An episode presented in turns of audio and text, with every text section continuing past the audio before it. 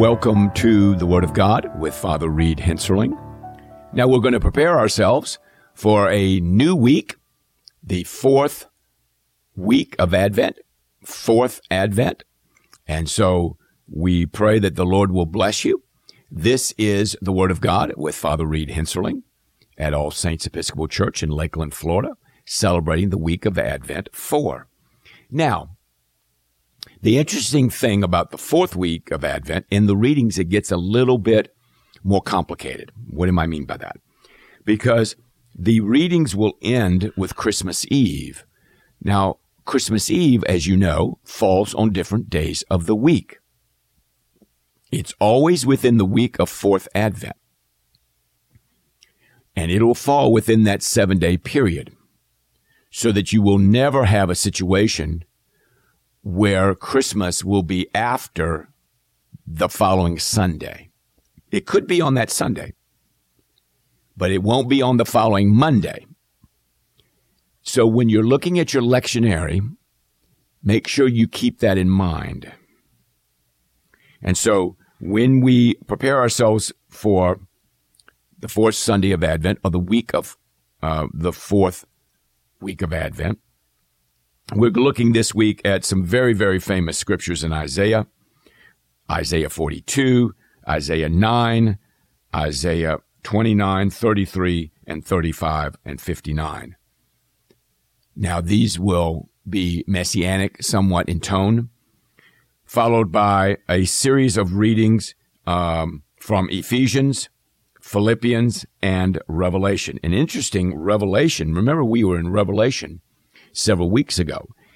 And now we pick up Revelation again, and we're in Revelation 20 and 21 and 22, which are talking about heaven and our preparation for heaven. In fact, when I, if, if there was a situation where I was dying and would die soon, I would want somebody to read the 20, 20th, 21st, and 22nd chapters of Revelation to me quite a bit, because that's preparing me for moving in from this world to the next world. And so there's a beautiful rendition of heaven in that, uh, in those chapters 20, 21, and 22.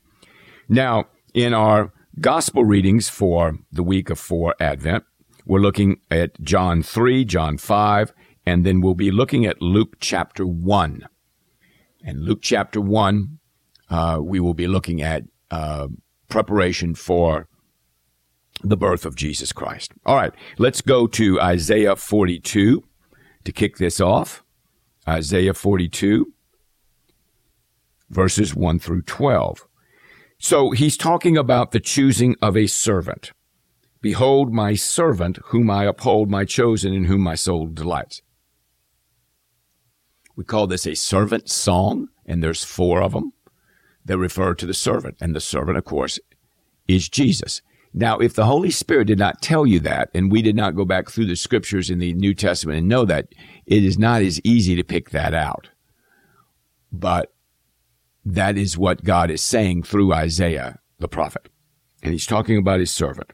He will not cry aloud, chapter 42, verse 2, or lift up his voice, or make it heard in the street. A bruised reed he will not break, and a faintly burning wick he will not quench. He will faithfully bring forth justice. He will not grow faint or be discouraged till he's established justice in the earth and the coastlands wait for his law. And so the servant is going to do some great things. Okay? And he talks about in chapter 42, verse 6 I am the Lord, I have called you in righteousness, I will take you by the hand and lead you. I will give you as a covenant for the people, a light for the nations, to open the eyes that are blind. Of course, Jesus does this. And of course, in chapter 11, I love chapter 11 also. I love chapter 42. I love chapter 11 of Isaiah 1 through 9. He talks about the righteous branch, a shoot from the stump of Jesse. A branch from his root shall bear fruit. The Spirit of the Lord shall rest upon him. The Spirit of wisdom and understanding, the Spirit of counsel and might, the Spirit of knowledge and the fear of the Lord. And his delight shall be in the fear of the Lord. He's talking again about the Messiah. Not obvious. Got to do a little bit of work, but that's what that's about. Then we go to Isaiah 28. Isaiah 28. Again, we're not reading consecutively. This is a special season So the author is picking out some specific texts. 9 to 22 of Isaiah. To whom will he teach knowledge? To whom will he explain the message? See, it's important to know what does all of this mean? What does all of this mean? Precept upon precept, verse 10, line upon line, here a little, there a little. All right? This is rest, gives rest to the weary. This is repose. But they would not hear. And the word of the Lord will be to them precept upon precept, precept upon precept, line upon line, line upon line, here, there, a little. Verse 13. Okay? So the word of the Lord is very important. And you don't want the word of the Lord to be a snare. You want the word of the Lord to be powerful. You want the word of the Lord to be measured well, thought about. You want the word of the Lord to be um, something that is um, taken very seriously. You want to obey the word of the Lord. You want to you want to hear the word of the Lord. Now we go we continue on in chapter 29 and 33 with the siege of Jerusalem. And we continue on with God being gracious to us. Again, be reading those scriptures. Listen very closely to what uh, the Lord is saying through those scriptures. If you don't understand exactly what it's about and it doesn't apply to you personally, that's okay. You just want to get a feel for what's going on at that time and allow the God to speak to you. In chapter 35 on December the 24th, now we're December the 24th, Christmas Eve. Okay, Christmas Eve. You have two scriptures there, Isaiah 35 and Isaiah 59. The wilderness and the dry land shall be glad. The desert shall rejoice and blossom like the crocus. It shall blossom abundantly and rejoice with joy and singing. The glory of Lebanon shall be given to it, the majesty of Carmel and Sharon. They shall see the glory of the Lord, the majesty of God. It's a beautiful scripture about, um, it says in the verse 10, the ransom shall return and come to Zion with singing. Everlasting joy shall be upon their heads. They shall obtain gladness and joy, and sorrow and sighing will, shall feel, uh, flee away chapter 35 of Isaiah is a wonderful chapter and it's very positive and it's very uplifting and it's, it's used on really solemn occasions like this. Isaiah 59, which is also found on Christmas Eve, I'm guessing that is for the evening prayer and for the night. Isaiah 59, um, 15 uh, following, 15 to 21. A redeemer will come to Zion, verse 20, and those in Jacob who turn from transgression, declares the Lord. So the Redeemer is going to come from Israel. The Redeemer is going to come from uh, that area of the world. Many Redeemers have been noted throughout history, but there's only one that has the power to save us all, and that's Jesus. Now, in in the New Testament readings, we have on Sunday uh, Ephesians 6, 10 to 20. That's the whole um, be strong in the Lord and the power of his might. Our battle is not against flesh and blood, but against principalities and powers. And then we go to, that's a good scripture. Uh, and then at the end of the, on Christmas Eve, we have Philippians 2, 5 through 11. You know, every knee shall bow and every tongue shall confess that Jesus Christ is Lord. And between that, we have Revelation 20. Now, I'm guessing all of you have read Revelation before and uh, particularly the end. If you have not read Revelation, then I hope that you will enjoy, because Revelation, particularly the middle chapters, is pretty difficult, as I was sharing earlier in the year. But chapter 20 is about the throne of God and the defeat of Satan and the judgment before the great white throne. So it's kind of conclusion to the previous chapters. So Satan is going to be defeated God is going to win. We are victorious. We will be with the Lord forever and ever. It will not be taken away from us. Satan cannot defeat us. Jesus has won the victory, and that's a very, very important thing. But there is going to be a judgment. There is going to be a judgment. I saw the dead. This is chapter 20, verse 12. Great and small, standing before the throne, and the books were opened. And another book was opened, which was the book of life, and the dead were judged by what was written in the book according to what they had done. So it's important what we do. Then he says in uh, chapter 20, verse 15, last verse. And if anyone's name was not written in the book of life, he was thrown into the lake of fire, which is what we call the second death. So your first death is your death in this life. Your second death is to go to hell. You don't want the second death. The first time you're born, you're born in Adam and you're born literally made alive. But you're born again. Remember, Jesus talked about that in John chapter 3. You're born again from above. It's a supernatural action of God. Supernatural action of God to be born again. All right. Then we go to chapter 21. Chapter 21, the New Jerusalem, the new temple, the new city. It's going to be gorgeous. Can't wait. And then in chapter 22 is extended. Uh, we have this wonderful um, picture of the God and the Lamb and the streets of the city and the fruit. No longer will there be anything accursed. Chapter 22, verse 3 The throne of God and the Lamb will be in it. The servants will worship him. They shall see his face, verse 4, and his name will be on their foreheads. Night will be no more. They will need no light of lamp or sun, for the Lord God will be their light, and they will reign forever and ever. And he says, These words are trustworthy and true. Behold, I am coming soon, verse 7. Blessed is the one who keeps the words of the prophecy of this book. Okay? And so we close with the last verse, the grace of the Lord Jesus Christ be with you all. Amen. And he talks about Maranatha coming soon in verse 20. So, as we move into Christmas Eve and prepare ourselves for the week of four Advent, we're looking at these wonderful scriptures in Isaiah and in Revelation. Then we go to Luke chapter 1. So go to Luke chapter 1. And Luke chapter 1 is about the birth of John the Baptist. Okay? Luke chapter 1, 5 to 25 is about the birth of John the Baptist. Now, his parents were Zechariah and Elizabeth, and Elizabeth was barren. So the Bible says in Luke chapter 1, verse 5, in the days of Herod, king of Judea, there was a priest named Zechariah of the division of Abijah. Okay, and then he explains that situation.